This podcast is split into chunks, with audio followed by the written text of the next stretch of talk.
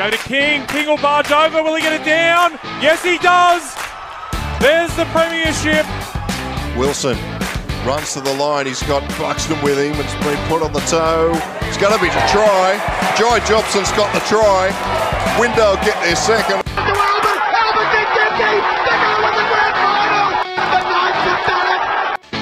You're listening to League Castle, Newcastle Hunters Hunters Rugby League. Welcome back to League Castle and another episode covering all of your local rugby league competitions in Newcastle and the Hunter Valley. It is a bumper week of footy behind us and another bumper a bumper week ahead of us as well. And it all comes to you thanks to Sharp DS Central Coast. I'm, of course, the host of League Castle, Chris McPherson and we are pumped to have you back for another episode. And it's a big episode as always. Well, of course, thanks to our proud partners, Lake Macquarie Forklift Services, bring you the Statsman's Performers of the Week and the Teams of the Week. Uh, also, the leaderboard and the tipping competition, thanks to Nosebleed Chats. So that's all coming at you. First up, we'll then head into a chat with former Knights half, uh, now West Newcastle Rosellas five eight slash halfback Ryan Stig. And of course, we'll dig into the Newcastle and Hunter Community Rugby League as well, which is not far away thanks to the guys again at Lake Macquarie Forklift Services.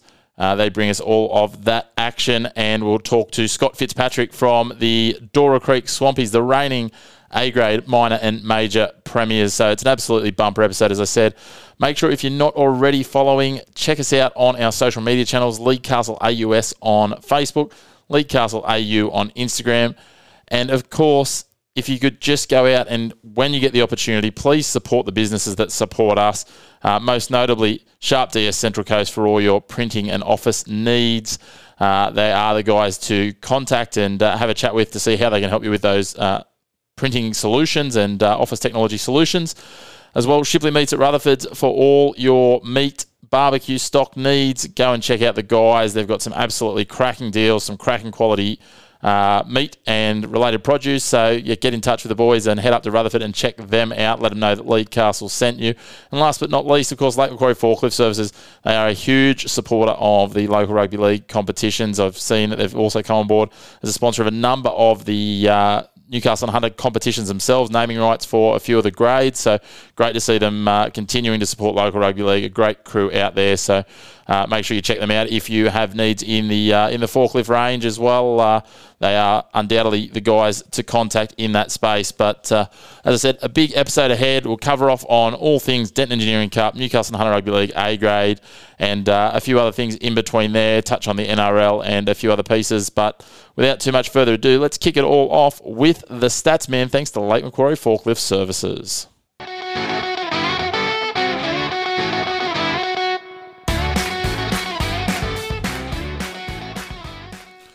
Well, what a belter of a weekend of Easter footy we had. Round three of the Denton Engineering Cup in the rearview mirror. But before it completely goes away, let's take it apart with our regular co host, Josh Spiegelman, aka the Stats Man. He has put in a mountain of work across the long weekend to review all five games and not only bring us our best performers for the Statsman's Performers of the Week, thanks to Lake Macquarie Forklift Services, but also two that's right, you heard it correctly. Two Statsman's Team of the Week, a first team and a second team. Think NBA All Star style. And he has brought them both to you on our social media channels on Facebook and Instagram already. It's been a bumper weekend. He's chock full of chocolate, and that's how he's fueled it all. Josh, welcome back. And, uh, mate, uh, have you slept at all over the weekend? Hey, Chris. Hey, listeners. Yeah, no, didn't get much sleep across the weekend, but I did get plenty of chocolate, like you mentioned, uh, fueled to the, the brim with that. But, a great weekend. Uh, all five games to watch. They all, all had their moments, and uh, also the Knights getting that home game on the on the Sunday as well against the Warriors was a great win. So fantastic week of weekend of footy, and I hope everyone had a good long long weekend. Yeah, 100%. We hope you all managed to get in and enjoy some footy. Josh and I both managed to get in and enjoy the Knights. I managed to enjoy my Raiders. I think it's the first time this year we've both had a win in the same round. So we're both up and about, uh, but also up and about because there was local footy across three days and there was some absolute crackers. So Mate, as always, thanks to Lake Macquarie Forklift Services. Let's dig into it and let's go straight off the top with the West Wyong game at Harker Oval, where Wyong made it three on the trot. They're undefeated. Mitch Williams steering his boys to a cracking start the season, the best I can remember in recent times that they've been in our competition. They won that one 20 points to 10 at Harker on Thursday night. Yeah, that they did, mate. That they did. And Wyong, um, they have to be happy coming off that short week against against that win against Kurri, going to Harker, which is a tough place to go to, and getting those two points in a in a tight game, as the scoreline suggests. I thought a standout for Wyong and the difference between the two teams with the number of supports that Wyong players were running. You can really see if a team's up for a game if those support numbers are up. It's a common theme across this week, actually, as well in the team stats. So yeah, they were really up for this one, and um, got got a few honourables to get to from both teams before we go into the points. Yeah, certainly, mate. Uh, plenty of good performers. And uh, before we get into your honourables, I will just mention I'm I'm liking when we have what, I'll call friends of the show, aka former, you know, or previous guests. Uh, getting across the stripe, and uh, when we get one on both sides in a low scoring match, is a pretty good hit out. So Stevie Witters and Mitch Williams, two of the try scorers. So that was a nice little result, mate. But I will throw to you for the honourable mentions, and I'm sure there'll be uh, both of those players, or at least one of those two, I reckon, will get a, a fairly honourable uh, mention, if not some major points. Yeah, true, mate. Let's uh, jump into the honourables first. Well, there's a few to get through, but for West, first of all, we're going to go Max Badiris with the two tries. This was great. Uh, their winger Malu Fiu, top top 200 metres, which was great as well, off 20 carries. Just had a couple of errors there that kept him out of the points for mine. Um, three Wyong players that, that, are worth mentioning their efforts before we go to the points. That's Isaac Blackhall, their centre, uh, really strong with the team high 12 support runs, 132 metres with the ball in hand. Josh Montgomery, their forward in number 16 off the bench for Wyong, I thought was really impressive. They're really strong with the ball, 130 metres, 10 metres of carry, really impressed me there. And their halfback, Lachlan Hannigan, he impresses each week, as we know. He had the two line breaks, uh, uh, one line break assist, four tackle busts, 98 metres run, running a strong effort. So well under those boys for um, getting honourables. Yeah, well done indeed. But let's roll that straight into the points, mate. And, and looking at what you've put down here, mate, uh, he had some big boots to fill. The man that uh, got the one point, and appropriately so, because he was in the number one jersey for Wyong. Uh, he comes from good cloth though, and uh, it's great to see him hitting the ground running in the Denton Cup. Yeah, it is, mate. This is uh, Arana Taumata that you're speaking to, uh, speaking about there for Wyong. He's obviously replaced Luke Sharp at fullback there, while Sharp recovers from a hamstring injury niggle there. I thought he was great, um, filling in those those big boots. Uh, 189 meters, really strong returns from the back. Uh, team high 19 carries as well, three tackle busts, two offloads, and no errors, which is really really important in a game like this. It's close, and there are a few errors around the team. So well done to Arana. Yeah, certainly uh, plenty of talent, mate. He plied his trade at, I think, three different NRL clubs. Uh, just couldn't uh, pin it down for a number of reasons, but great to see him, uh, you know, at the, the ripe age of 33, uh, finding his feet in the Newcastle Rugby League. And uh, I'm sure Mitch Williams is pleased to have him on board. But let's progress on to the two points, mate. And, th- and this this guy's someone who's starting to pop his head up more and more often and really taking a leadership role in the pack there at uh, from what we've seen early in this season. Yeah, it definitely is, mate. That's um, Kai Hopwood, their second rower. He's, I think he's appeared in um, every round, at least in the honourables or points. So he's he'll be one to watch in the lead, leaderboard. We'll unveil at the end of this segment. So uh, he scored a try again in this one. Uh, team high, 32 tackles, 116 metres. T- another team high with six tackle breaks, two line breaks, and a line break assist. So a really, really strong effort by Kai there in the second row. And I'm sure Mitch would be happy with his effort so far after three rounds. Yeah, he's certainly uh, well and truly uh, earning his pay, that's for sure. He's been uh, really strong for Wyong. But, mate, uh, the man you talked about there, we know he leads from the front and he takes the maximum points with one of his, I mean, it's, it's a textbook Mitch Williams performance, isn't it? It's trade, trademark now, mate. After last year, we saw it, and um, he's been doing this for many years, I'm sure, outside of when I, I was collating the stats. But, yeah, another great game by Mitch. Scored a try, had that line break with the try, three tackle busts 10.2 metres of carry, so a really strong running game for Mitch. He doesn't test them every game with the running game, but when he does, he's always lethal. Um, picks his moments well. So yeah, also had a try assist, two line break assists, line break contribution. Uh, so obviously, when they've only scored 20 points in 22 games, all those stats are, are even more important. Getting those on the board. Also forced to drop out uh, with his kicking game, applied that pressure there. 28 tackles, uh, one of which forced an error. So he's basically done everything in every category, Mitch, and that's something we've seen before and we'll see again.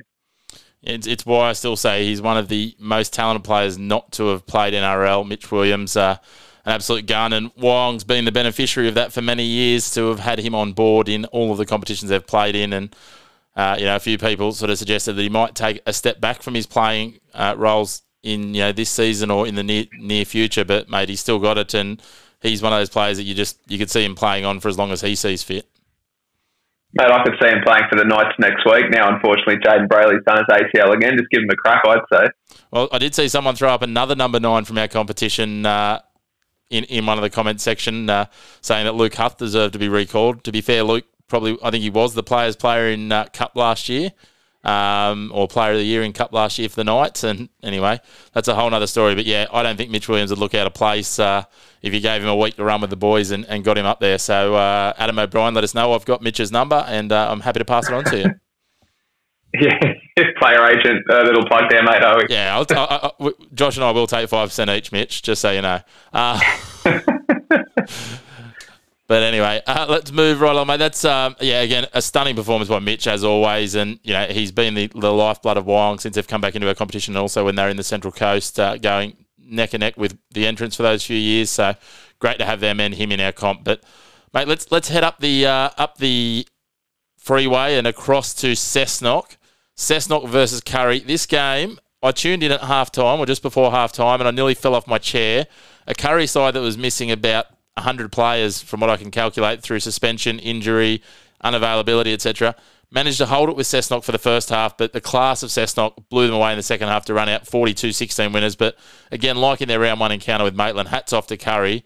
Um, a fairly green and inexperienced side overall did really well for a good window. And I know there's some players from Kurri that certainly uh, earned some uh, kudos from yourself in terms of uh, putting their name on the uh, on the radar in terms of who they are in, in Newcastle Rugby League. Yeah, definitely, mate. And um, I love I love this match. The the opening bit of the match, I, you, you must go back and watch it. And I hope our listeners got to got to tune in. It was really fiery, um, uh, really good shots, powerful runs through the middle in the first period. Both teams matching each other. Um, yeah, and as you alluded to, like Kurri stuck with them. They had the majority of the possession um, in the first 15, 20 minutes. So Cessnock started pretty slowly, some uncharacteristic errors that we haven't seen from them in the opening weeks. Um, yeah, Kurri opened the scoring and, and scored again, which gave a bit of hope into the contest, I guess, for people pre-game, thinking, with, like you alluded to again with everyone else for Kurri, that it might be a whitewash. Uh, as we remember, I got in my notes, they, they won 50 0 last time those two um, teams met. Obviously, Cessnock did, so that 12 0 start was an already, already improvement over what they did last year. Um, so I guess a bit of warning signs for Cessnock, mate. If they start slow against, you know, more of the high-rated teams, that could be an issue down the season. But it is only round three, so so we can't really read too much into that. Um, yeah, and as you alluded to as well, mate, uh, Kurri Kurri did definitely did get a few players in the in the honourables, so maybe I can kick off with that. Yeah, far away into the honourables from the Coalfields Derby. Yeah, mate. So Kurri's number eight, uh, Unalotto Suli, really, really impressed me. Um, just chased him for a bit of his background. Uh, so he come across from New Zealand and rugby union, and, and hopefully he's here to stay in rugby league, mate. Because um, him and his brother John, they led the front uh, with that intensity I mentioned before for Kurri, like matching it with you know the well-known Cessnock boys that we would expect that week in week out. So um, Unalotto had a team high uh, 19 carries for 170 metres, which is fantastic against the Cessnock pack um, three tackle busts, a line break assist, and an offload. That was really good. Um, then the number 13 for Kurri, um, last name Tanuvasa, first name Dayton. I'm sorry if I'm getting that wrong. Uh, he was also really impressive for me. He filled in for Jack Tamburini, who's always a, a really reliable player, so they, they got to fit um, Dayton in again when Jack's back. But he had 15 runs, 130 metres, 30 tackles at 91%. So I, I thought both those boys did a really good job in the middle. And when Suli came off, I think Dayton shifted around a bit, or maybe he came off as well. Um, Cessnock definitely gained that upper hand through the middle, so their depth I think is just a bit better. Um, so yeah, two two names to watch going forward for Kurri. Certainly are two impactful players, and uh, I know uh, the Suli boys were very engaged once they uh, got some mentions on the page as well, which is great to see. Uh, they've got some interesting stories, and we might uh, try and capture that uh, a little bit later in the season. I think because a, probably a, a, really good story and conversation to be had there, mate, from from what you shared with them. Yeah, definitely. It'd be great to get the, the brothers on um, and a few other guests that we've been trying to get on for a while so we can tee up a segment. Um, I'm sure there's some really good stories that can be told, like you said. Uh, and just one more honourable mention, can't forget Cessnock, um, Sam Clune, just missed the point for me. Um, two try assists, a line break assist, two line breaks, two tackle busts, 113 metres, just a couple of errors that kept him out of the points. But I mean, he probably would have got points if not for these next three people I'm going to mention with just ridiculous stat lines. Mate, uh, uh, there's no surprise for me in who gets the three points because he's been basically a fixture in our teams of the week and the the best performers. But who is it that's managed to hang on to the illustrious coattails of our, of our superstar from Cessnock who got the three points? Uh, yeah, so the one point here goes to Luke Huth. Um, yeah, incredible again. Uh, team of the week, hooker for me. Two tries, 97 metres with the ball. Uh, one try assist, one line break assist, a line break, three tackle busts, 34 tackles to lead the team, and one forced error with those tackles. So um, Luke just keeps to, uh, continuing to impress. And like we said with Mitch, one of those two boys could wouldn't look out of place in first grade with the Knights um, if they're going to put Crossland there, mate. So yeah, really done, really well done to Luke. Yeah, there's a few of them. I think the nines, the nines and the ones in Newcastle at the moment are absolutely on form. So if the uh, not that the Knights are short of ones at the moment, but nines they certainly are, and there's plenty of options. Uh, maybe they could just do a job sharing role over the rest of the season, just take a turn each. Whoever's got the buy, maybe. Uh, but mate, uh, so obviously some big numbers there from Luke to only get the one point. Now, we know high scoring match, there's generally some outside backs that'll put up some numbers, so it's probably no surprise that they are outside backs that uh, picked up the next, next uh, I guess, allotments of points. But the one that impresses me is that man we talked about in the three points. He spent half the game in a position that's not his regular position and still managed to get them. So, first of all, who's got the two points? One of his backline partners, but I'll, I'll leave you to unveil the, the maximum point winner. Yeah, uh, two points first to Braden Musgrove. Obviously, has played with the Knights before. Also, wouldn't look out of place back in the team. He scored a double, team high 189 metres, five offloads, seven tackle busts, and three line breaks. So that's incredible attacking stats there. And usually we get you the three points. But if not for the man you have just alluded to a few times, and a man who we have talked about uh, ongoingly over the last three weeks, is Honeti Tua, uh, Cessnock's usual winger um, however, as you, as you mentioned, he, he played fullback for most of this game because unfortunately, friend of the show, Harry O'Brien, uh, had to go off with a bit of a hemi twin. So we hope uh, he, he, he we hope he, he gets better. Um, but yeah, Hanetti, we're just going his stats, mate.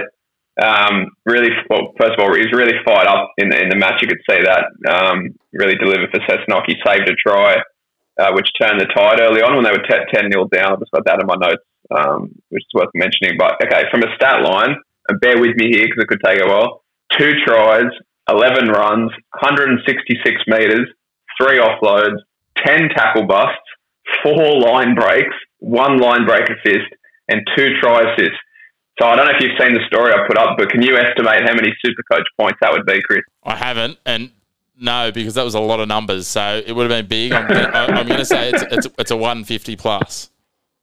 It is, mate. It's 162. So I think he might have been up there with Dylan Edwards, who scored four tries um, for Penrith. It's, it's the highest if he played NRL this week. So that puts it into perspective. Just incredible. Again, phenomenal to think this guy spent time in NRL systems but hasn't quite made it through yet. I mean, I know there's a plethora of talented outside backs, but yeah, wow. Uh, to think some of the positions that Parramatta would have been in when he was playing for Wenty, uh, it's phenomenal to think that Hanetti hasn't played first grade. But anyway, we're, not here to debate the uh, recruitment structures and uh, systems of, of uh, NRL sides at the moment, but we're blessed and pleased to uh, have the opportunity to, in my case, call and, and you know view games that he participates in, and certainly in your case, I'm sure, crunch the numbers on, on phenomenal performances like that. Yes, mate, he, he really deserves it to play at a high level. But as we always say, we're richer for it here, mate. If the clubs can't see that at the high level, then we'll enjoy it here going forward. And I'm sure we'll see his name pop up as the weeks go by. We just hope he stays healthy. That's that's the biggest thing, mate. Uh, if he can stay healthy, he could be a big part of Cessnock going very deep into this competition in 2023. But moving on from the Coalfields Derby, let's head to the third and final of the Thursday night Easter games, and it was the Northern Hawks hosting Macquarie. And unfortunately for the Hawks, it was their biggest defeat of the season. They went down 26 to 8 to a Macquarie side that looks to be finally finding its gears, mate. Yeah, it was a, it was a good match. This, um, you know, the score started a bit slow over the first week, but they built into this, and three games in, um, yeah, they're improving, and you can see that through the team stats. Uh, but individual stats, we have a fair few to go through as well here. A couple of honourables from both sides. I might just kick it off uh, quickly with one from from the Hawks, Josh Toole, the second rower. 122 metres, a game high 10 tackle busts and two line breaks, so a really strong runner on the edge there. Uh, two two players for the for the Scorps we mention quite often that are very unlucky not to get points. Um, Connor Kirkwood, uh, 25 carries, 211 meters, two tackle busts, 28 tackles at 93%. So I think I'm going to give him the nickname of Iron Lungs going forward, mate, because he's just ridiculous. Mate, he's, a, And he's then an Luke absolute, Higgins. He's an absolute machine. It's there, there, you know, Shaun Fensom back in his prime sort of numbers, just consistently reeling that out every week, big minutes, and and prob probably the most apt sort of NRL equivalent performer from you know recent memory for me. Yeah, I'd say so, mate. Just um, he does do this frequently, and I feel real bad leaving him out of the points. So I got him into the team of the week on the bench, if that counts for anything. But um, we'll, you'll understand why with the points rattling off for some of the attacking stats coming up. Uh, the last honourable, or two last ones. Uh, Luke Higgins uh, scored the try, uh, 179 metres at 9.5, 9.4 a carry, one line break, four tackle bust, 94% defence. He got uh, prop of the week, uh, you know, one of the two props of the week. And also want to give a shout out to the Scorps hooker on debut, Campbell Woolnough. Uh, you might have heard this name before, mate. I chased a bit of the background. Apparently, he played um, Flegg for the Raiders last year. Um, he looked really sharp out of dummy half for mine. Really, um, so showca- showcasing some really good depth. The Scorps have obviously Cody Bryant was out in this game, so that could be a pretty interesting pairing going forward if Bryant doesn't want to play 80 or, or they go that direction. So Woolnough has a try assist, a line break assist, 85 metres at 9.4 a carry, and, and no big breaks there. They were all like literally 9.4 metres a carry, um, 89% defence, so really shine on debut. Yeah, he certainly uh, was doing well through the Canberra ranks, and I, I understand he might be in the extended squad. Campbell Woolnough for the maybe the Knights Cup side. Um, so I'm guessing that's how Macquarie have picked him up. His uh, older brother is uh, also tied into Belconnen United from memory, Matt. So part of the furniture down in the, uh, the Canberra competition. But great to see him uh, finding his way um, in terms of uh, coming through because I think from memory they come from out sort of Forbes way and have made their way into the Canberra system through there. So uh, great to see him hitting the ground running for the Scorps, though, mate. Yeah, it's fantastic, mate. It's a, I don't know too much about the Woolnough family. I, I didn't think he was related to Adam Woolnough based on the body shape, but maybe he is. Well, mate, if, if, if, any, if, if I've learnt anything from the Higgins brothers and the Affleck brothers, that you know you're not always going to play the same position just because you're brothers. That's true, mate, but this is pretty different. But anyway, we'll, we'll, we'll move along before we get in trouble for body body shaming someone. yeah. Um, but anyway, uh, let's let's keep on rolling. Let's get into the points, mates, and, and great to see uh, again this week uh, another Hawk picking up some points. Yeah, and it's um, someone that we've mentioned before, um, Tamano Alexander. Really, really powerful performance here in the centres for the Hawks. Two line break assists, a try assist, a line break, six tackle busts, three offloads, 151 metres, which topped their team, and no errors, which was pretty important as well. So well done to Tamano. Yeah, great to see uh, he's uh, starring up there as we expected he would after the cracking season he had last year. A great recruit for the Hawks and uh, lead, leading with his numbers, which is great to see, mate. But uh, not surprisingly, in a bit of a lopsided scoreline, he was outpointed, uh, and I'm really looking forward to hearing these numbers after knowing that the numbers that some of those uh, honourable mentions put up and couldn't make it, including one with 200 metres. So, mate, who are the uh, the players that topped the points here and were top of the pops in terms of their attacking stats? Yeah, gave two points to the Scorps winger um, Cody Crowther. Um, two tries, which was which were great finishes. 147 metres, which was the best of the Scorps backs. Um, a team high six tackle busts and three line breaks. So obviously two of the tries won elsewhere, uh, and a lot of support. So I thought his effort was great on the wing there. Some strong carries uh, when they needed it. Uh, and we're going to give three points to Baden Searle. A really great direction. Obviously, that's not a statistic, but really gave really great direction of the side.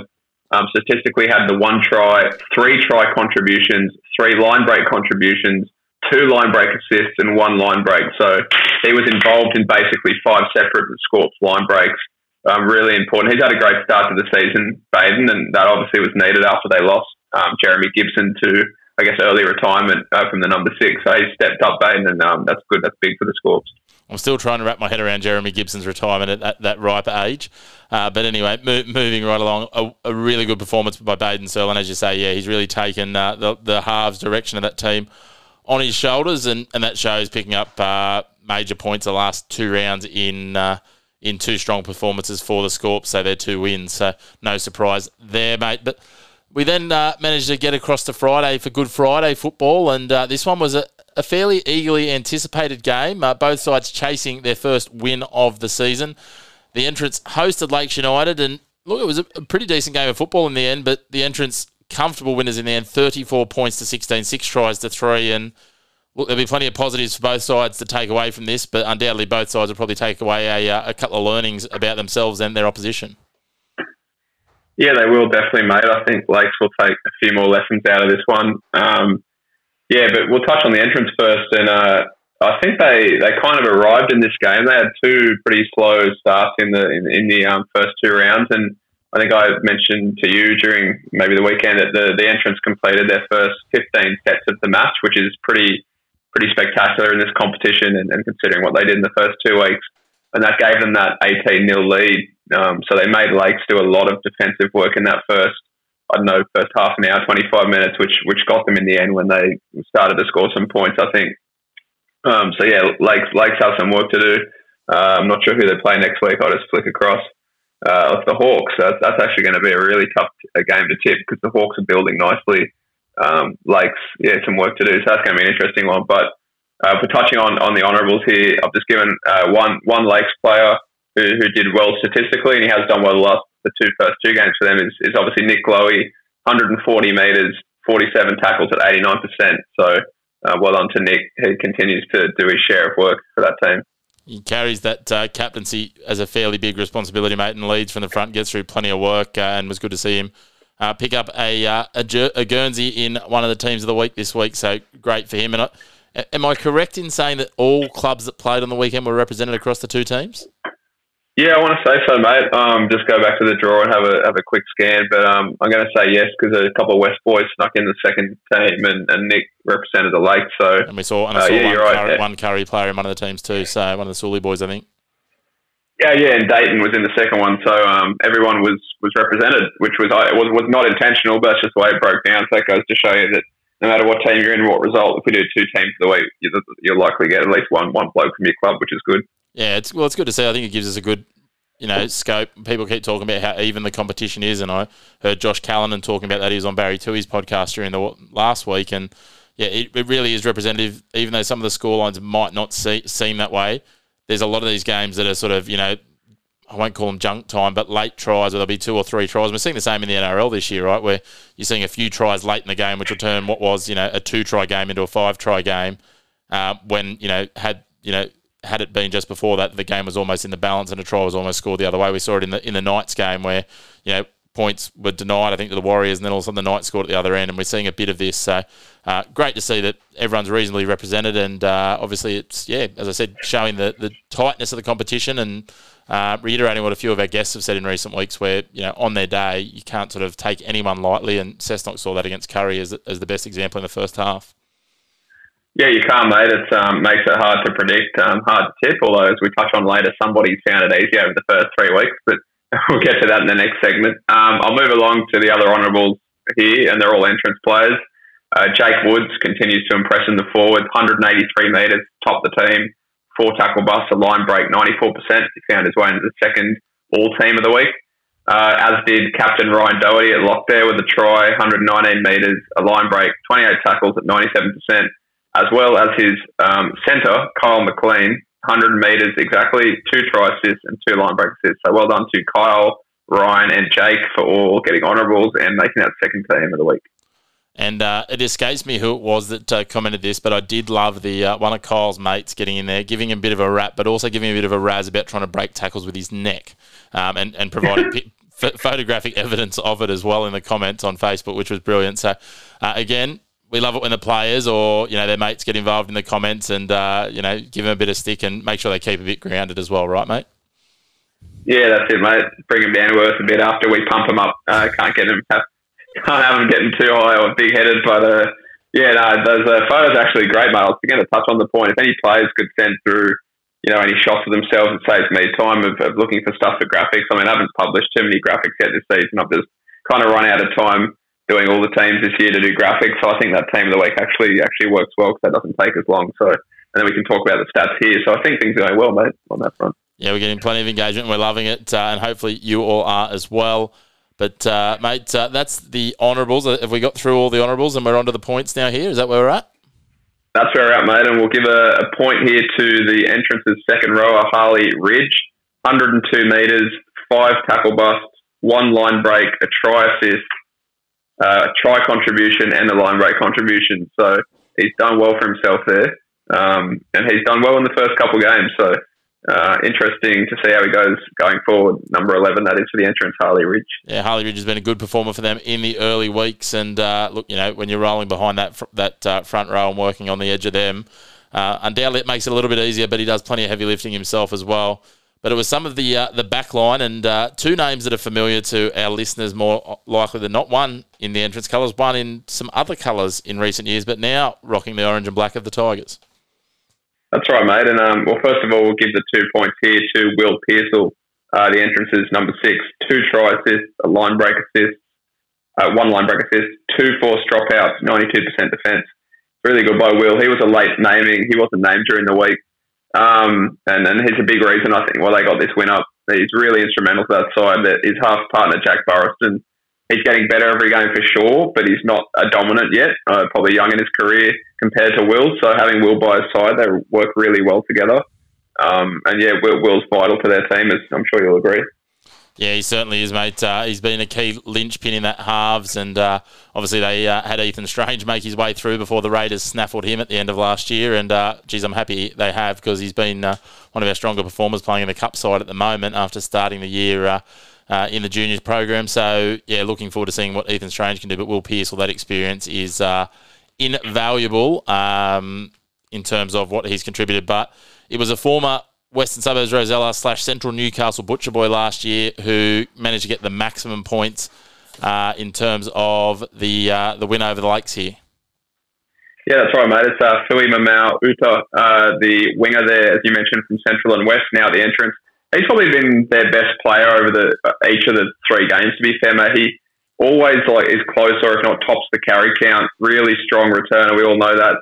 Uh, well, he scored two tries in this game as well. Had 152 meters, three line breaks, three tackle busts, and also a try save slash forced error uh, in a tackle there. So really well done.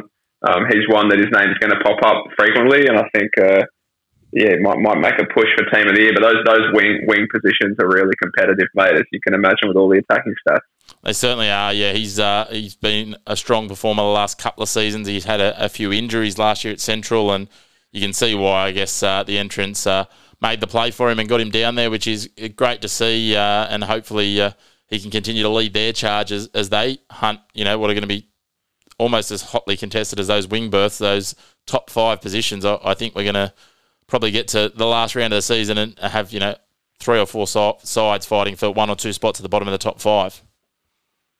Yeah, agree, mate. Hundred percent. That's going to be going to be very interesting to see see how we get on. Um, and that leaves us with one last game to cover, I believe. It does, mate. It brings us to Easter Monday. A little little gap in there for some chocolates, some family bonding, and a few hot cross buns. And we got to Easter Monday, and uh, there was only three sides left that hadn't played. But of course, Central Newcastle had the weekend off in first grade, so it was the reigning premiers Maitland hosting South Newcastle, and this one. look, I certainly uh, had this one earmarked fairly heavily, and I know we talked about it last week on the show. Uh, both with yourself and with Harry O'Brien. Uh, and again, I, I, was was remiss of me not to touch on this. Uh, we do send our, our, well wishes to Harry in terms of his injury that took him out of the game on uh, Easter Thursday night. Uh, he's been a great friend of the show over the last few years, and, and, we wish him all the best with getting back on the field. But Maitland hosted Souths, and uh, look, most people would have expected Maitland to be a little bit too strong. Souths didn't have their full numbers available. We did see Willie Baker didn't play, but uh, it was a cracking battle, mate, uh, up through the middle, but uh, Maitland 20 defeating South 12. Uh, so the Pickers, again, at home, continue that dominant record they have at Maitland Sports Ground. Yeah, they do, mate. And um, first of all, as you mentioned with Harry O'Brien, we, will just touch on a few injuries from this match. A couple, uh, so South Centre, Jared Flanagan went off early. I'm not sure what with, maybe lower body. So wish him the best. Uh, Maitland lost Lincoln Smith later in the first half as well.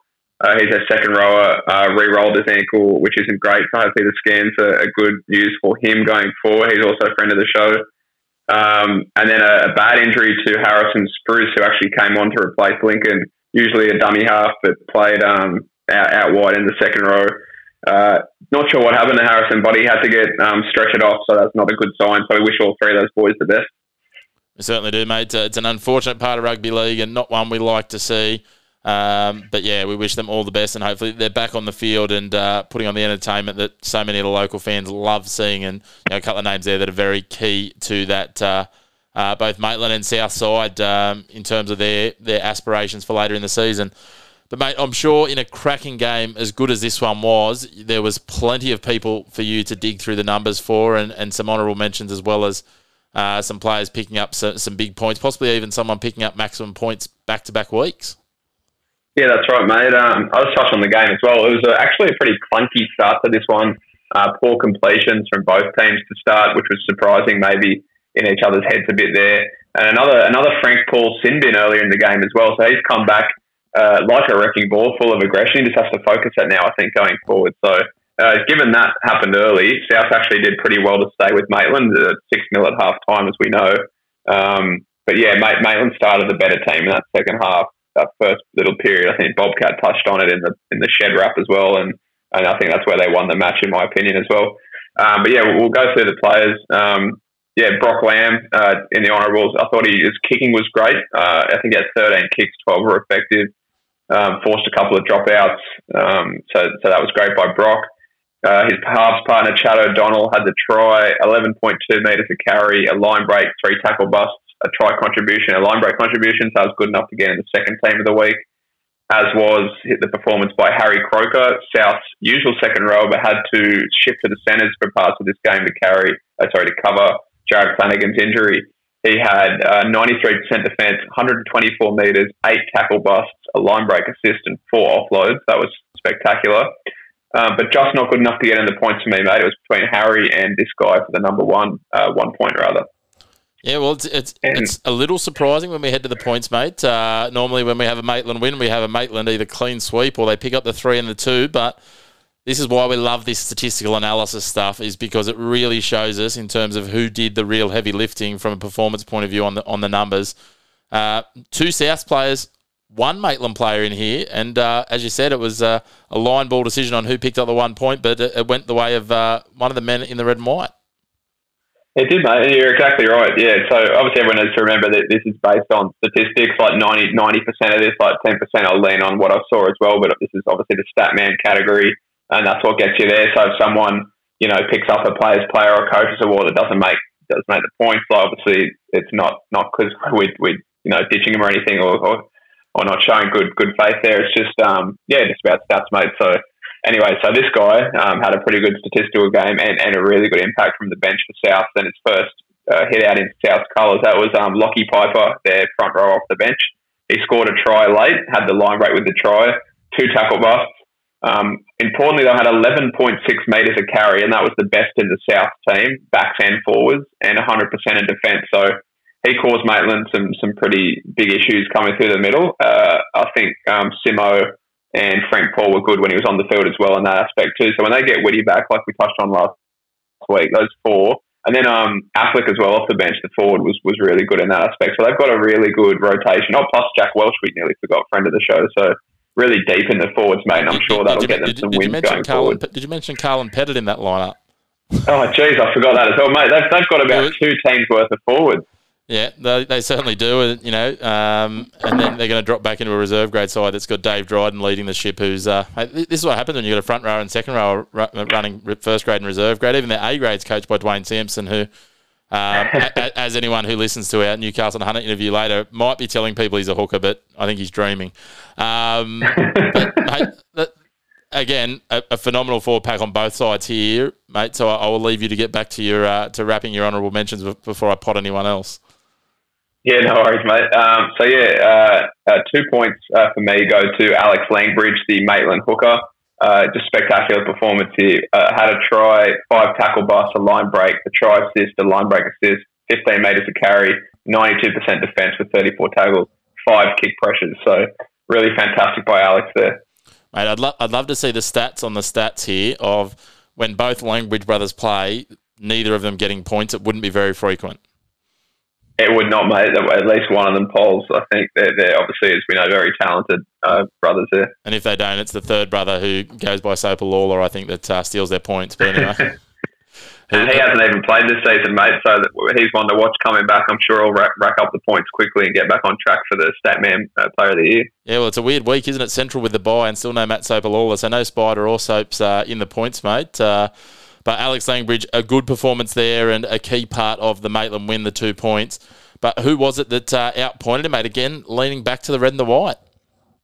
Yeah, it was very close between this guy and Alex, both hookers actually. So this one obviously goes to Mitch Black, another superb performance, another one that the Knights probably should have kept on the books in the cup team based on their performance. Wouldn't look out of place. Had a try assist, a line break assist, three tackle busts, three offloads, 9.3 metres a carry with more metres, 53 tackles, which is a game high, at 98%. So he's gone out and he's made 53 tackles against arguably the best pack in the, in the, in the league and only missed one tackle, which was phenomenal. Also had five kick pressures. So that work on defense just put him over the edge for me for that, that three points, but it was very hard to split him. Mate, that is that is absolutely huge numbers, and to do that, as you said, at ninety eight percent against you know, a pack of Taylor, Butterfield, Anderson, you know, just to mention the three big middles, but, you know, they've, they've still got the rest of those boys that come through, you know, the Whitfields, the Faitoa, Faitoas, Lincoln Smith, we know, like all of these players, that's, yeah, that's huge to work through the middle. And it's, but again, it's, it's one of those things where you watch Mitch Black now and he started to put up these performances week in, week out. It, won't, it will only be a matter of time before people will start to just expect this of him almost. And, and that's where, I guess again the statistical piece comes back in because we can still highlight you know the huge numbers that someone puts up versus uh, Mitch Black's just put in another classic Mitch Black performance and it's probably something we're guilty of with a lot of the nines in our competition because a lot of them do just roll up the sleeves and get through you know dozens and dozens of tackles and plenty of work every week and we're blessed to have that class of nines that we've currently got across the 11 clubs. Yeah, we definitely are, mate. There's a number of spectacular nines in this league, and um, you know, a lot of them rack up that 40, 50, 55 tackles, occasionally a special 60, but it's what they do on the defense and then it's what they can do still on the offense as well. Like have that energy to back up a try assist, line break assist, all that sort of stats. Language with the try from dummy half, those those moments will keep getting them into the points, even if it's a you know against someone that you know that might have made 40 tackles, run 170 meters, but not done much else. It's those extra extra statistical factors that, that get them in the points and as, as the first team of the week shows this week, we had four hookers. We had um, Huth, uh, Langbridge, Black, and Mitch Williams all in the hooker lock and two second row positions. So it's a great week for hookers. Yeah, we'll leave that one there. We, we I was going to say we, we, might we might be uh, being a bit flexible, but geez, we'd be mobile. Um, anyway, we'll move we'll move on, mate. That brings us to a wrap. The teams of the week, as I said, are on our Instagram and Facebook. So if you haven't seen them already, jump on and check them out. We're not going to run through both of them. Um, so yeah, League Castle AUS on Facebook, League Castle AU on Instagram. Josh has got them up there. Uh, feel free to get involved. Tell us who you think we've missed. All those sorts of things. We love to get the feedback. But let's have a look at the leaderboard, mates. And um, we ran through quite a bit of them last week. So we might just go. Uh, if you want to uh, read the three players that are in equal third on five points, mate, I'll do second. And then you can unveil who the man who did no no one's surprised at all is sitting in first because I think he's the only man that's made all three team of the weeks. Yeah, for sure, mate. So the five, three players with five points in equal third. Uh, Kai Hopwood for Wyong second row. Baden Searle, Scorps, halfback. Alex Langbridge, Maitland Pickers, uh, hooker. So, yeah, great work by those boys. And as we touched on in that South and Maitland game, back to back three point efforts from Mitch Black. See him sit in second outright on six points, but he's still two points adrift of our runaway leader early in the competition, and probably appropriate that this man is a runaway leader. Pardon the horrific pun. yeah, three, uh, two, three, and a three for Hanetti Tour. Sees him on eight points for Cessnock, their winger now slash fullback. Uh, tremendous statistical output. Um, stats aside, I'm sure Harry at the club and everyone at the club would agree that he's probably been their most valuable uh, so far. Um, so really well done to Hanetti. Yeah, he is absolutely dominating the competition so far, Hanetti Tour. If he keeps this up, you'd be a brave man to back against Cessnock, getting all the way to the big dance and maybe even lifting the trophy. But again, that is the Statsman Performers of the Week and the Statsman leaderboard. Thanks to Lake Macquarie Forklift Services. Let's now switch tacks, mate. Let's talk tipping. You alluded to it before. Nosebleed chats bring us the tipping, and mate, it's almost as phenomenal as Hanetti's start of the season. There's a man here. Look, he, he might well spend a lot of his time in the shadows of his older brother, uh, sorry, of his brother, Jaden. in terms of a field goal kicking prop. I mean, that's that's they're big things to overcome. But he started the season with three perfect rounds, Ethan Butterfield. Yes, he has, mate. Uh, 18 points, that is. So obviously 5 5 5, and then you get a bonus point for each round. So 18 points, three points clear of some battler in second under the username Chris Leadcastle. So, uh, or equal second. So well done to Ethan. Tremendous start of the season. And if, as Chris mentioned off air, if you keep it up, maybe you'll get a guest appearance on the show if, you, if you're so lucky mate. If, if he can do it for another week or week or two, or you know, at that sort of level, we'll certainly have to get him on the show. I don't, I don't think there'll be any other option because people want his insights into the game. So, mate, uh, yeah, he seems like the oracle at the moment. He's certainly running. No surprise, Maitland are three from three, and he's probably tipped them because I don't know how safe, safe the home life might be if he starts tipping against Jaden. Because, yeah, well, let's be honest, Jaden's a big boy. Uh, but, mate, yeah, hats off to him because it's it's no mean feat. Some people might get him go, oh, it's only five games. But, again, we've got a number of competitors in our comp. There's a number in the Newcastle Rugby League, and I don't think anyone else has done it across the two comps. So, um, to, to be tipping at that level, it's impressive in its own right, and it obviously means that he's paying attention to the Denton Cup with absolute aplomb. So well done to him, and uh, the target's on Ethan's back, I guess, mate, uh, in terms of tipsters chasing him down for the rest of the season. Yes, has he peaked too early is the question for Ethan. That's can he keep it up for the 18 rounds? But uh, tremendous effort, and I, I, do notice a friend of the show, Kitty, also got a perfect round, and, and Crello as well, Grant Crello from Maitland. So couple familiar names, a couple of experts, I'd like to say, in the local comp, expecting to get four or five a week at least. So uh, it's heating up. Um, I don't know how many we have, about 45 people. Should be a good competition. Certainly should, mate. Um, and yeah, we, uh, we we encourage you if you uh, start making your way up that leaderboard to make sure you let us know who you are, and we'll give you a shout out because there's some um, pseudonyms there that might not be clear on who they are. Let's just put it that way. But one thing I am looking forward to, mate, is the week that Kitty gets a perfect round and Macquarie lose because there's going to be some tension between him and Roachy. yeah, well, I'm sure we'll pass that on to Roachy. yeah, yeah, we, we, we, we, won't out you on the show necessarily, Kitty, but we will uh, we will let Roachy know in a, in, a, in a, direct message. Don't worry about that. Uh, but yeah, so no, mate. Again, thank you for all your work with the tipping comp, the teams of the week, everything else you do. I know um, there's lots of hours that go into it. I know the clubs appreciate it, and um, I know Lake Macquarie Forklift Services are pumped to be uh, in partnership with you, uh, working through this and seeing where we go with the competition as it, as it heats up. But mate, uh, great to see you in that top five alone. Four players who, or three that probably haven't really featured at all in our in our um, leaderboards in previous seasons, and two in Baden Searle and Alex Langbridge who've popped their head up but weren't really front runners. So great to see a new breed of players coming through and putting their names up. Yeah, it's fantastic, mate. And um, given it's only early days, I'm sure we'll see some more new guys as well coming up. It's going to be hard to pick a team of the year, but yeah, everyone um, look forward to it, I guess. And uh, we've got a lot of team of the weeks to get through first. And looking at next week, mate, if you just want to touch on that, some really good games. I don't know what, what the game of the round is for Newcastle Rugby League, but there's a few to pick from. There certainly is. So Saturday sees Lakes at home for the first time this year at Cahill Oval. They'll host Northern Hawks in first grade. Uh, Western Suburbs, they'll host Cessnock. That one's always a bit of a grudge match, I feel. Like it's uh, dates back to the 90s when they played in some big games. So that one will be an absolute cracker. West slowly starting to find their form, just not converting it all into wins. Macquarie versus Kurri, that's the uh, the uh, Steve Kidd Cup, as I like to call it. Kiddy obviously plied his trade up at Kurri and then Coach Macquarie. Uh, he uh, will, will, love me saying that. But Macquarie back at Lyall Peacock for, I think, the first time this season. And then Wyong up against Central. Central fresh off the bye. Wyong yet to taste defeat. And this one, mate, this one I think is really interesting. The battle of the forward packs. The entrance up against South. I know Whitty Baker will be chomping at the bit if he's back in after another week sat out. Uh, the entrance will undoubtedly, I think, target Frank Paul Nuuausala. As you said, he's been aggressive, but uh, he needs to channel and control that, as undoubtedly they're talking about in at Townson Oval.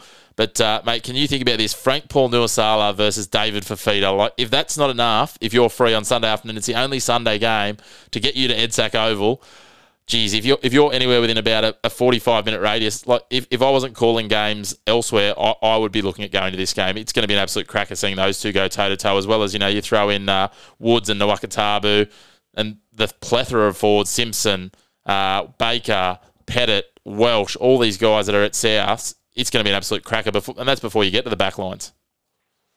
Oh, exactly, mate. That's and it's a standalone Sunday game. Uh, it's going to be great. Everyone should either get to the game or tune in. I'll obviously be tuned in, doing a bit of work back here in Sydney. But uh, yeah, I'd definitely go if I, if I didn't have to call, uh, crawl all these games for stats. It, it's one of those ones that yeah, you can't miss if you can go. Yeah, certainly get down there, enjoy some of the wonderful Tooheys product that'll be on offer, and uh, get amongst it. But uh, yeah, I'm not sure what'll be the match of the round. But there's uh, actually I am. I've just looked, and the feature match is the West versus Cessnock game, which you can completely understand. Uh, but geez, it, it had to be close in terms of uh, quite a few of those uh, those games uh, being available for round four. It's a cracking game, a cracking round. And looking at that, if someone said to me, "You've, you've got to go and call one of these games," sometimes in previous years you've got there and gone, "Geez, I don't know how exciting that's going to be," but I'd be uh, I'd be pretty red hot about going to any of these this week. Five cracking fixtures, and uh, yeah, encourage people to get out. And if you can't get out, as Josh said, the, the value in a bar TV subscription is worth it. And the great news is a portion of that goes back to your chosen club. So if you're a Kurri supporter, you put it in when you sign up, and a portion of your money that you pay each month for live streaming access goes back to your chosen club. So it's a, great opportunity, and you know you can watch all of the games and watch the replays. And if you're a real glutton for punishment, then you can actually listen when I commentate them, or you can just put on mute.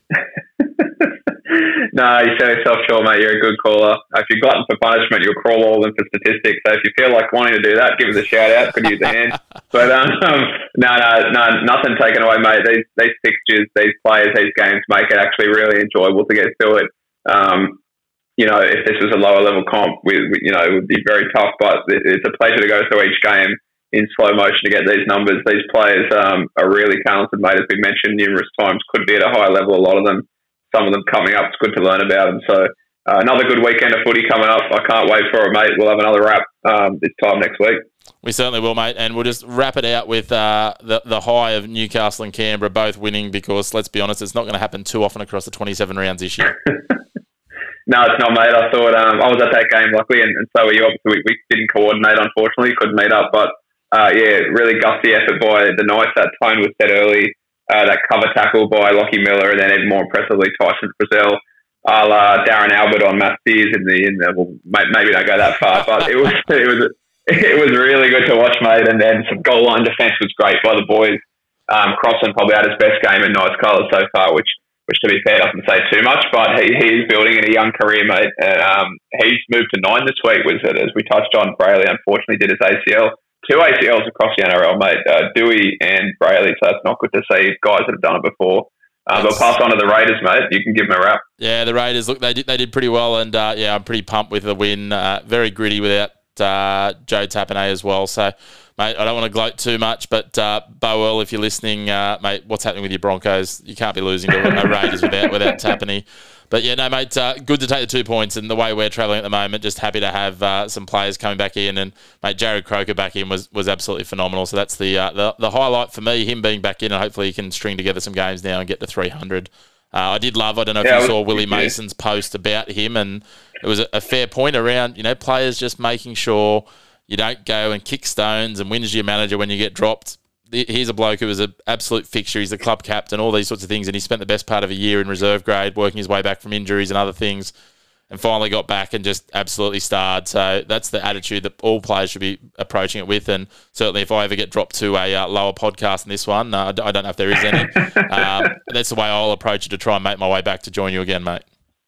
Uh, yeah, it was a great post by Big Willie, and um, yeah, it was great to see Croker did so well. Uh, from a stats point of view, also had no missed tackles. He was going up against Stags as well. So, um, yeah, really good to see him back. Hopefully he stays healthy. Um, but yeah, that's good stuff for the Raiders, mate. Let's cherish that that round and move forward with with somewhat conf- somewhat of confidence level, I guess.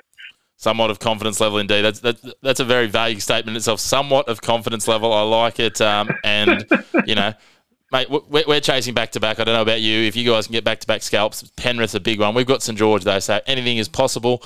But that's enough non-real NRL. We're all here for the real NRL, mate. A big thank you to you again, wrapping a uh, great uh, stats man performers of the week and the tipping comp. Thanks to Lake Macquarie Forklift Services uh, and Nosebleed Chats. But yeah, we really appreciate it, mates, and uh, look forward to pulling apart what looks on paper an absolute belter of a round four with you again next week.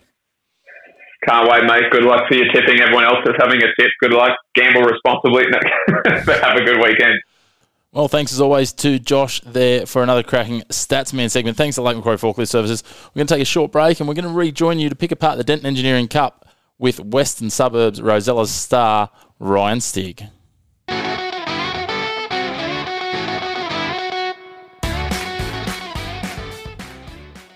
All right, thanks to Shipley Meats at Rutherford. It's now time to dig into the Denton Engineering Cup, and we are fortunate to have former Newcastle Knights, now West and Suburbs Rosella's half, Ryan Stig, on the show. Uh, Ryan, thanks for coming on League Castle, mate. Oh, you're welcome, mate. Thank you for having me. Mate, uh, great to see you back in the uh, in the local league. Obviously, uh, for those who know your backstory, uh, a local junior who came through the, the Maitland systems, if you will, and uh, mate uh, went on to bigger and better things. You then obviously had some, some pretty big challenges, but uh, made it almost full circle, mate, to, to be back in the Denton Denton Cup now. Yeah, no, yeah, you're right, mate. Um, I did um, come through the grade um, locally. Um, yeah, played a lot of my footy in Maitland, um, as you mentioned, and um, yeah, came through. Um, played yeah all my junior footy with the Knights, and then was yeah lucky enough to um, debut. Played played NRL, and um, yeah, it was a great time. And yeah, my career got cut short, which was um, yeah massive bummer. And um, I think still something I'm I'm probably pro- processing still, but um, yeah, worked hard on my health, and um, I love footy, so. Um, yeah, uh, Stoney, who I played played um, under at Newcastle. He was back coaching West, and um, I'd been doing a fair bit of training and stuff. So I thought, oh, why not um, play again? So yeah, and here we are. So yeah. Here we are, mate. Uh, how's it been? Uh, Maitland and West, you know, quite a rivalry at the moment. How was it uh, pulling on the, the red, white, and green for the first time? um, well, yeah, it's probably you know growing up in Maitland, there rivalry, and um, yeah, it was kind of, I suppose, you you were never thought to go and play for West, but um, yeah, it was all right, mate. Um, football clubs are football clubs, and um, I think for the most part, it's really really good blokes wherever wherever you play footy, and um, West is no different um, as it, as it was in Maitland growing up, and um, yeah, I'm well, privileged and honoured to be part of such a, um, a club with such a rich, rich history um, as West does. So um, yeah, no, it's good, mate. Good to pull on the jersey, and um, yeah, I'm enjoying my time there um, at the moment. And it's certainly a different time at West. Uh, they, you know, obviously were once the powerhouse. They uh, had a couple, a couple more challenging seasons in recent times. A lot of young guys coming through, probably not the traditional, you know, what West were known for, where they were known for just, you know, or, or the allegation was that they would just buy in almost whole teams. There's a lot of West juniors that have come through there um, now starting to make their way into the grade. So I'm sure, knowing you as well, mate, you'd be enjoying, I guess, some of those young players coming through and having that opportunity to work with the young guys that are stepping into grade. Yeah, I suppose. Yeah, um, that was what I think people sort of thought thought West has, and um, I think yeah they have sort of looked to blood blood some younger guys, um, and yeah, I'm, I'm I am really enjoying um, playing and, and training and um, spending time with some of the younger guys, I've um, sort of been trying to, um, I suppose, yeah, spend a bit of time and um, yeah, teach what I can, pass back what I can, and but I I love the um, the young kids, you know, the exuberance and that. I um, I remember when I was like that, and I reckon you can feed off that as well when you get a little bit older. So, um, yeah, some good kids coming through there at the moment, and um, I think everyone's trying really hard. I think there's been some improvement, um, definitely from the last season, um, and I think we're we're close. We're improving, but um, we'll see how we go the rest of the year. We'll just keep trying to improve as the weeks go on. And, and looking at the team list in recent weeks, as we said, there are quite a few you know young guns and some others that, you know, I mean, Max Medeiros has been around for a couple of years, your halves partner, but it's a real mix of those young and the experience. You've got guys like yourself, you've got Matty Herman, who it feels like he's been around forever and a day, Fraser Price as well, who's um, got plenty of experience, and of course, Ben Stone, who's wearing, uh, leading you around as a captain, mate. So, do, do, you feel that mix is, is really starting to go in the right direction um, for West to, to put you, I guess, in the right spot come the back end of the year? Oh, look, hopefully. Um, yeah, we do have a mix. Um, I think uh, some of the young guys are, are doing really well. I think um, I think experience is always good. Whether we could do a little bit more experience, time will tell. But um, yeah, I think um, if us older guys can sort of steer the ship and um, we can maintain consistency, um, I think we can be there at the, the right time of the year. I think on the weekend we we had a couple of um, our sort of more experienced guys out, and I personally view Wyong as a sort of um, top four team. They're, they're a good team with some experience, and I thought we hung in with, with them a long time. So um, I think that was positive signs. You know what I mean? We can only keep building on that. It's only our second game together. So yeah, I'm hopeful, mate. I'm hopeful we can um, get that mix right. And um, yeah, footy season's a, lot, like it's it's a long time. You know, it's not how you sort of start the season bit of a cliche, but it's how you finish it. And we can keep, yeah, if we can keep improving, yeah, well, hopefully we can be there at the end. Well, West showed that last year, mate. Um, a little too late in the end, but uh, a very slow start of the season, then finished like a house on fire and almost snuck into the finals. So um, it shows you, know, if you can get things right, sort of midway through this first round, in, if you will, um, that uh, yeah, as you say, it's quite a long season and it's about peaking at the right time. Yeah, that's right. Yeah, and I think um, just just about improving. You know, as long as we're improving and getting better, um, we put ourselves in a good position to win. And um, I think that's just, I suppose, talk about the mix. If us older guys can be driving that, you know, just let's improve every week and get a little bit better. And you know, whether the results go away or not, well, let's just um, use you know the lessons we learn and and just keep getting better. And um, yeah, hopefully, I think if you do that, you give yourself a good chance to be peaking at the right time. So, um, yeah, I, think that's the goal moving forward. And um, yeah, we sort of started okay. We won our first game and had a um, close loss against Wyong, but um, yeah, we'll, we'll keep building as the season goes. Hopefully. Yes, it's certainly going to be a long season, mate. You touched on some of those young players before. Uh, a couple of surnames that lots of local rugby league fans will recognise in Badiris and Moody are two of the players mm-hmm. I know that are the young ones coming through. Who, who else can you, I guess, you know, let the fans of either other clubs or West know about that uh, are coming through, whether they're guys that are in first grade now or guys that might push their way in during the year? Um, yeah, well, obviously Moods and Beds, um, their names are synonymous with um, Newcastle Rugby League. Um, really impressed with the young guy Preston, um, who's been coming off the bench for us. He's only young.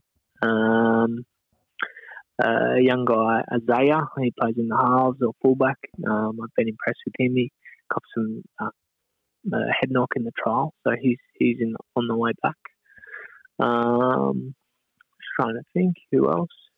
Um, there's some good guys working hard in reserve grade as well. Um, so yeah, there, there's a couple, mate. Um, a couple of young guys. I think Preston's only um, he's 19. I think he did the preseason with Flegg, but yeah, just plays the game. Really like how he plays the game. Um, really tough, and um, I think he's got a big future. So yeah, there's a couple, mate, for you. Yeah, Preston's been one who's been uh, a part, I think, of, as you say, the Knights junior systems last couple of years. I've had the for- good fortune of calling him a couple of times, and he's certainly very talented. And, mate, as, as always, yeah, West, he goes good. West 19s are reasonably strong as well. A couple of good halves there, too. I think Con and Toomey um, and young yeah, Tyrese Toombs, Gordon, yeah. uh, two to watch. Yeah, Toombs was doing a bit um, in the preseason and got a really good attitude. Eh? He trains really well. So I think that sort of a fair building block to um, becoming a decent footballer. He's got to have a good work work ethic and train hard, and he seems seems to do that. And he's got some good skills. So yeah, hopefully he continues to progress as well. Excellent, mate. Well, hopefully they keep developing, put the pressure on you, uh, and keep that youthful enthusiasm uh, uh, firing you up as well, mate. Like like you said before. But let's, let's yeah, I can feed off it. Let's let's turn to this week, and uh, we'll, we'll, run through the other games first because we know that uh, in the match of the round who you'll be tipping. But I'll just get your thoughts really quickly, and I know you've probably only seen bits of some of these sides, so uh, we're not going to hold you too heavily to any tips. But a big a big Saturday, yeah. four games. First of all, both Lakes and Northern Hawks looking for their first win of the season, mate. Uh, do you think the Hawks? You obviously saw them in round one in a, in a low scoring affair. Do you think they can upset Lakes down at Cahill, or will Dilpithian and the Lakes boys be too strong? Well, yeah, I haven't I haven't seen a heap of them. I've seen uh, Lakes play against Maitland a few weeks first round. Um, I thought they were really impressive. Um, but I think the Hawks are pretty close, mate. They have some quality players in their team. Um, is Walshy playing? Do you know? Uh, which Walsh is that, mate? Uh, we- Luke, we- I was going to say Luke. Sorry, uh, Luke. There's no team named yet, mate. So we, we, we're not Yeah, sure right. yet. But yeah, obviously they've got young Liam as Um, well. I'll go. I'll go the Hawks. The Hawks for their first win. Yeah, first win. First win. Yeah. Next up, the uh, the game that we're calling here at League Castle, the Steve Kidd Cup. Uh, Macquarie hosting Kurri. Kurri, the the uh, club that uh, Kitty illustriously played for for some time, and then Macquarie Yeah. where he coached. So this, this will be an interesting one, mate. Uh, Kurri have probably thrown above their weight with a lot of suspensions and things in recent weeks, but uh, yeah, So, yeah. big game against Macquarie. Um, oh, I think just going off um, last season, I I don't know a heap about the two teams. Um, this year, I haven't seen much of them. Just going off last season, I think Macquarie they were in the grand final, were they? So Yep. probably, yeah. Um, I know um, they got some quality in their team, so yeah. Not that um, Kurri don't, but yeah, I know a couple of their players, and I think yeah, probably have to go with Macquarie. Going with the Scorps, lovely mate. Uh, the final Yeah. Saturday game, Wyong, who you saw on Easter Thursday, they come up against Central Newcastle, mate. Uh, are Wyong going to continue their run? You touched on them being a top four side from your view. Yeah, I thought they they were pretty good. I think, um, yeah, I, I yeah, I haven't seen much of Central yet. Um, but yeah, I'd probably go Wyong. I think, mate. Yeah, Lovely. And this the one Sunday game, which is the entrance hosting South. South really took it to Maitland last week, but the entrance have been strong, and obviously the, the benefit of having David Fifita coming off your bench never goes astray. yeah. Obviously, he had some impact there. Um, yeah, I was impressed with South. I think um, we got um, some good good players there and um, really good coaching staff. Um, so yeah, I, I watched them play against Maitland on Saturday. They look they look really well coached and, and they um, stuck it to Maitland for a long time. So I'd probably go South, mate. South, I like it. And of course, mate, uh, Harker Oval, match of the round on Saturday. We know who you'll be tipping, but uh, this, Yeah, this is yeah. certainly a uh, a good opportunity for you guys to come up against the ladder leaders, mate, in Cessnock. They've been really impressive. Uh, they've had a, a few chops and changes in their halves, with Syker only being available for two of their three. Uh, Harry O'Brien went down on the weekend at fullback, and Hannity to uh, like in terms of what we're looking at, has probably been the form player in the competition so far, which is not too bad for a bloke who spent most of the, the first three rounds on the wing. Yeah, um, yeah, it's going to be a big challenge for us, mate. Um, they've got some good players in their team, and um, they're a big physical team. So, um, yeah, we just got to bring bring our best and um, see how we go. But um, yeah, I'm confident in my boys. They we're improving every week, and um, yeah, as you said, it'll be a good test. And um, and regardless of the result, we'll just take our lessons and learn and, and grow, and hopefully it's a victory. So. Um, but yeah, we're looking forward to it. So It'd certainly be a cracker. It's, it's always been a bit of a rivalry, West Western Cessnock going back to the 90s, so it'd be great to see. Hopefully, you get a bumper. Okay, bumper I didn't crowd. know about that rivalry. Yeah, it goes back to some grand finals in the late 90s, probably just before yours and my time, mate, but uh, as a, a bit of a train spotter. Um, yeah, Oh, I've certainly know, spotted yeah. that. But, mate, I'm, uh, I'm backing you boys in. I, I think you can get the upset win uh, against them at home, but uh, I've also got my money on Steve Widder's first try scorer. Um, so I, I like to put a bit of pressure on Wids. Uh, he's, uh, he's a bit uh, cheeky Yeah. sometimes and, and a fan favourite on our show. He's been playing really well too. I've been really impressed with uh, the way he plays the game. Mate. He really competes and got good footwork and speed. So yeah, it's been um yeah, it's been good playing with Stevie. So I'll let him know you've backed him. Yeah, he'll, he'll appreciate that that that added weight uh, on his shoulders, mate. But a big thank you to you for coming on. Good luck on the weekend. Uh, as I said, it is the uh, Bar TV match of the round, so everyone can tune in for free and watch the game. If they can't get to Harker, first preference should always be getting there, uh, getting a few blue tins in, and uh, enjoying what'll be a cracking encounter. Yeah, it's, hopefully it's a nice day and good afternoon down at Harker. It's always nice for the other. All right, well, best of luck, mate, and again, thank you for coming on. Appreciate it. Thanks for having me, mate. Cheers. Big thanks to Ryan. We appreciate him giving up his time to pop on to the show this week. And uh, thanks to him and the Western Suburbs Club. And of course, to Shipley Meats at Rutherford, who bring us all of our 2023 Denton Engineering Cup content. We're going to take another short break and we'll be back in a moment with Dora Creek Swampies captain, Scott Fitzpatrick.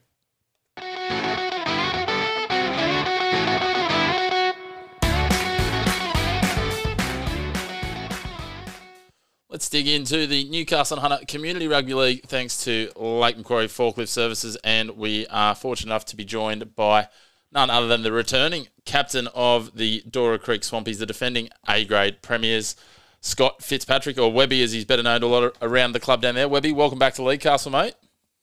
Thank you very much for having me again, mate. Appreciate it. Now, mate, um, did uh, you're taking things very seriously this year? Went and did a bit of pre-season training with the Wyong Roos, uh, only for Hobes to lure you back, mate. No, he didn't lure me back, mate. Again, I begged. mate, um, people are going to start talking about you too. You're spending, spending a lot of lot of seasons together, but uh, it's a partnership that's delivering really well down at uh, Neville Thompson Oval.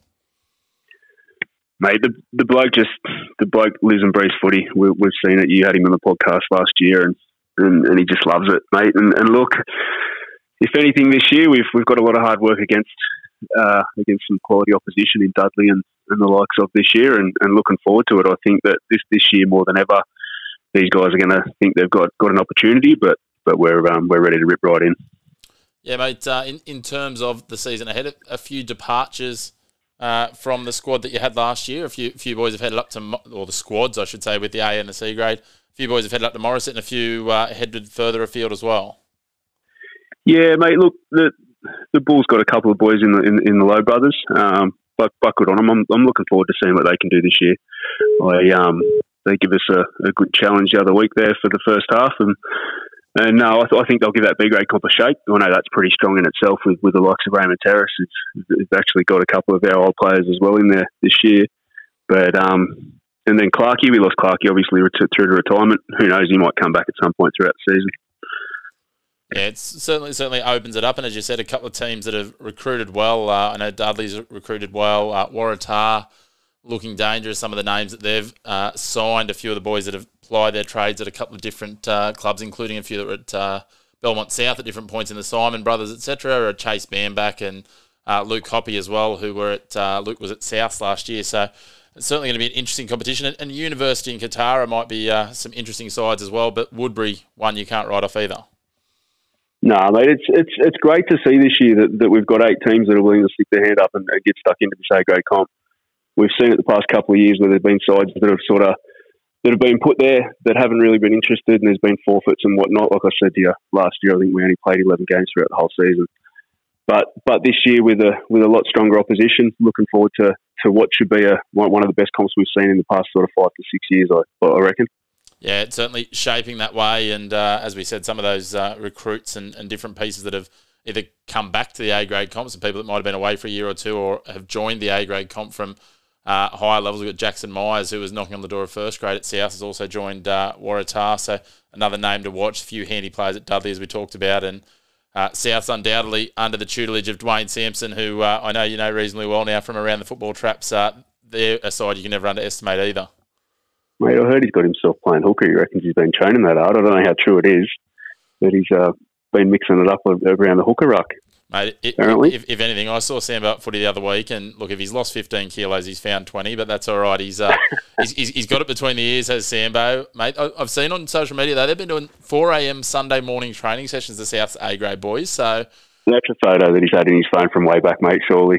That's not 4 a.m. It couldn't I'm, be. I'm, not, I'm not sure what they're doing for training at 4 a.m. on a Sunday morning, but hey, look, you know, team bonding's important at this level of football.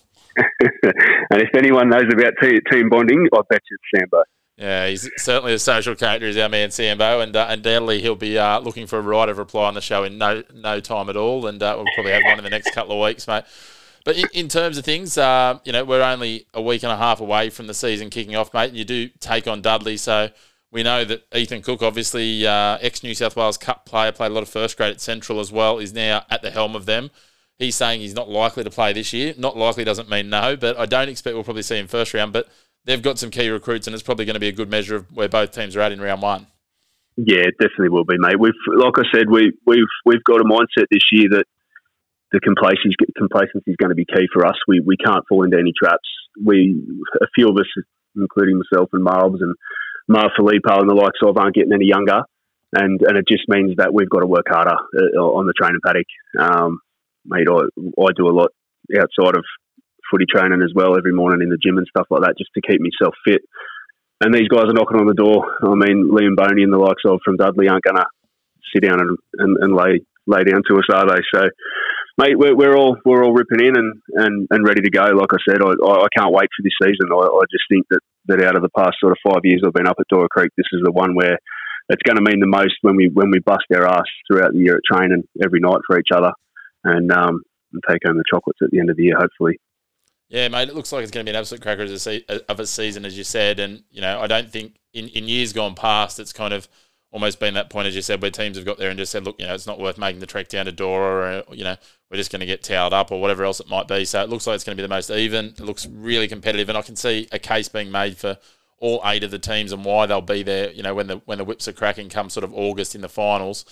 But, mate, in terms of turning the, the lens back inwards and Dora Creek, who was we, we obviously know some of those names you listed off before yourself, Miles, Filippo, those sorts of guys who've been around a little bit. Are there any new faces, new names that we need to keep an eye on? I can't pronounce them. Um, there's, there's a few, mate. There is there is a few boys that that, that have um, that have ventured the way up from down. I think they were down Hay, down Okay. playing some footy down Hay. A couple of Fijian fellas that have that have rocked up, and, and mate, they can they can definitely move.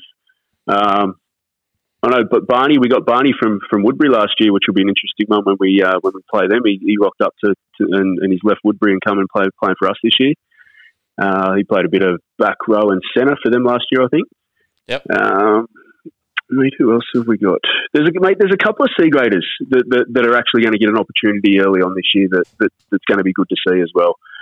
Like I said, mate, I, I'm, I'm dead set honest when I say it that, that this is the one year that, that we're going to have to really really work extra hard to, to get what we want. Um, and like I said, we're going to going to rely on depth. We haven't gone gone and signed a million players like everyone says we do every single year. We're going to rely on the, the C grade depth. They had a good year last year, and there's a few young kids coming through. So it'll be it'll be an interesting first sort of three to four rounds to really get a gauge on where we're at. Yeah, certainly be interesting to see how it shows up, mate. And, I think that's one of the great things. I know Hobes was really pushing that last year when he was on the show was around that concept of C grade being a pathway, not just being a second team that runs alongside A grade, and, and that, that proof in the pudding will be there by the sounds of the opening rounds, which is really exciting for, I guess, the local talent pool and those guys that did, you know, um, probably exceeded a lot of people's expectations in terms of how well they performed in C grade last year. Yeah, mate. We've there- there's I've been back there for, for about three or four weeks now with the boys training and, and stuff like that, and and it's been really good to see these kids ripping in. That they, they really want a shot at being being a part of the A grade side, and, and really looking forward to it. Eh? Really, really looking forward to that side of things. And in terms of the C grade, mate, they uh, also will play uh, round one at home. So you've got both sides at home. They take on Budgie, who've been a bit of a force, mate. Um, you know a little bit about the coast competition. They're a side that's really gone to the next level over the last couple of years, Budgie. So that'll be an absolute cracker as well. So a big day, uh, round one down at Dora Creek Oval. Yeah, that's the other thing I was going to touch base with you, mate. You, you, we- speak about this A grade comp and, and how, how, how strengthened it is. You look at, at B grade and, and even C grade this year, mate. Our C grade, Budgie, there's a few other sides down there that, that have, have got some good talent. I mean, Hamilton, you can never write Hamilton off every year. They, they, they, they play unbelievable. So I'm looking forward to that C grade comp. I think Shortland, I think Shortland Short, Short, Shortland, Lakes, and, and Wallsend, Maryland, who uh, Lowy, Lowy, the evergreen Jeremy Lowe will be running around again. But I saw, I saw one of their team lists from the trials as well. And it, look, it, it looked like a really solid C grade team, and they rested Lowy and a couple of others. So uh, it's, it's a little six team comp that's got some punch in it. Um, they've broken it up this year for those that aren't familiar and broken into C grade South and North. So it does limit the travel a bit. Um, so there's a few little derbies there, and you know, I mean, as far as you're going is sort of Hamilton and Shortland, and but that that's going to be a, a red hot competition. And we know Lakes gave it a red hot crack last year when they went into the C grade comp, and they've um, they've made a few changes. Aaron Morris, who uh, played at Belmont South, who you probably know, and um, then captain, uh, sorry, played for Swansea last year, captain coach at Belmont South before that, is uh, coaching them this year. So they won't be um, short of uh, some some coaching and uh, Newcastle and Hunter experience, that's for sure. Yeah, I've seen, mate. They they played. I'm pretty sure they played Wyong in a trial a couple of weeks ago and, and given them a bit of a touch up. I'm pretty sure. I think it was their sort of mixed mixed third grade and, and second grade, and and Lakes put a score on them, mate. So yeah, I, I think Lakes will be right there again as well. It'll be interesting to see. I think Friday night uh, they're playing Dudley in a trial, so that uh, will be a big challenge for them. A little local derby there. It'll be interesting to see what Dudley roll out, but uh, there'll be no love lost if uh, Chop gets out there because he did uh, obviously play alongside Bones, Liam Boney, uh, at Belmont South for a couple of years there. So I'm sure those two boys will get into each other nicely. Yeah, I'm really looking forward for, to, to have him back in that competition, mate. I, know that he went up to Denman there last year and uh, played up there, but um, he, he's a good player, mate. He's a, he's a good quality footballer, and he, he, once he once he gets into the grind of his football in, in our A grade comp, he, he can um, mate, he can win a game on the back of his own kicking game just with the way he plays. He's incredible. He certainly can, mate, and uh, very handy off the tee as well, which, you know, in close games never goes astray. He's been uh, probably, I think last time he was in the competition, maybe two of the last three years he was in, he was either leading point scorer or very close to. Yeah. So, yeah. one to watch, mate. But uh, I guess a week and a half, what's the plan for the uh, week and a half leading into the season for the Dora Creek boys, mate? Any last minute hit outs for you? As we said, Dudley, I know they've got a, a game coming up, a few of the other sides as well, getting in some last minute games. I think Waratah might be playing West Wallsend. No, I've got to nurse our old fellas through it, mate. You know that we've only had the one trial and uh, steady the ship. uh, need, need to keep the legs fresh by the time you get to August, right? uh, mate, that's exactly right. Oh, mate. No, mate, it's just nice and quiet for us. We, um, I think C grade had a trial the week before the Morisset um, Charity Shield, uh, and I think we we have got a, a, pretty big opposed session tonight and Thursday night. And then I think we've got a they've got a bit of team bonding paintball on Saturday, and then um, then we go into the comp the week after. So just looking forward to it. Should be an absolute cracker, mate. Uh, in terms, of, and of course, remiss of me not to mention uh, the women's tackle as well, who also played Dudley round one. So a little bit confusing because it sits under a different competition this year. Um, not run by the Newcastle Hunter Rugby League, but sort of somewhat run alongside the community competition, which was the uh, reserve grade of the women's. And uh, as Dora Creek have for the last few years, mate, another women's tackle side in there who'll uh, yeah, so that'll make it a uh, a big day out that first round. I, I would suggest at at uh, Dora Creek. Yeah, they've got good numbers, mate. They um they've got good numbers, and, and they had a trial just before we played Morisset, the, the game before we played Morisset, and against Budgie and um and I think they put a bit of a score on them, mate. They've got they've got a couple of girls back that were back there two or three years ago, and with with someone like Nathan Anderson, I don't know if you've you've bumped into him around the traps much, mate, but mate, that, that, that guy does a lot for women's rugby league. Um, he did a lot for the Central Coast, and now Dora Creek have had him there last year and this year, and and um, mate, they'll as long as he's around, they'll they'll, they'll keep strengthening and, and they'll they'll go well this year. They really will. Oh, well, great to see, mate. Good to see the three clubs and, and an awesome opportunity. As you said, I know there's been some home games that probably haven't occurred that should have in recent years. So great way to kick off the season uh, against some strong opposition in week one, and uh, certainly having both the Dudley sides down there will be an absolute cracker. So we wish you all the best for the season, mate, and look forward to catching up with yourself and the illustrious Dave Hoban during the season as you undoubtedly uh, are giving season 2023 a red hot crack. Yeah, no, we will, mate. Thank you very much.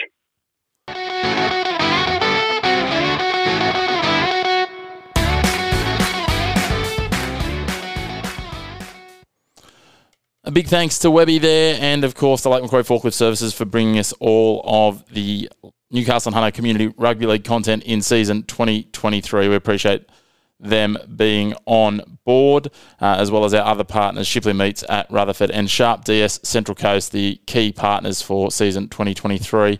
Nosebleed Chats as well, who bring us the tipping contest for the Denton Engineering Cup. It's been a bumper episode. A big thanks to Ryan Stig. A big thanks, of course, as always, to my wonderful co-host, the Stats Man, who brings you all of the statistical plethora of information that you could ever want around the Denton Engineering Cup and all of its key performers. He's also the man behind all of the wonderful content that you see on our Instagram as well. So uh, without Josh, a lot of what you see and hear doesn't happen. So big thanks to him. Uh, but yeah, Ryan and Scott for coming on. Uh, we'll be uh, looking to launch with some Central Coast teams from next week. Also, be hoping to get in contact with a few of the Group 21 clubs. So if you are from a Group 21 club and you'd like to get bit of, uh, I guess, airtime on League Castle, then certainly reach out to us. Otherwise, we'll make our best efforts to uh, reach out to each of the teams. Make sure you enjoy your footy this weekend. It is the last round uh, last weekend, sorry, before Newcastle and Hunter kicks off on the Anzac round. We've got round uh, four of the Newcastle Rugby League kicking off as well. So that season uh, continuing to heat up across the grades. Also got the Women's Country Championships up in Coffs Harbour, where we've got the Newcastle Maitland Region representative side playing up there in the Northern Conference pool games across Saturday and Sunday. So we'll bring you a bit of a snapshot of those games uh, in next week's episode as well. But a bumper weekend of rugby league. Uh, get out, enjoy the local footy, and uh, get behind your side. Of course, the Knights are at home as well with all their grades. So, so many options, so much footy at your fingertips. Uh, whether you're at the ground, watching on Bar TV Sports or New South Wales Rugby League TV, there's so much for you. Enjoy it. Thank you for tuning in, and we look forward to chatting all things local rugby league with you again next week. We go to King. King will barge over. Will he get it down? Yes, he does. There's the premiership. Wilson runs to the line. He's got Buxton with him. It's been put on the toe. It's going to be a try. Joy Jobson's got the try. Window get their second.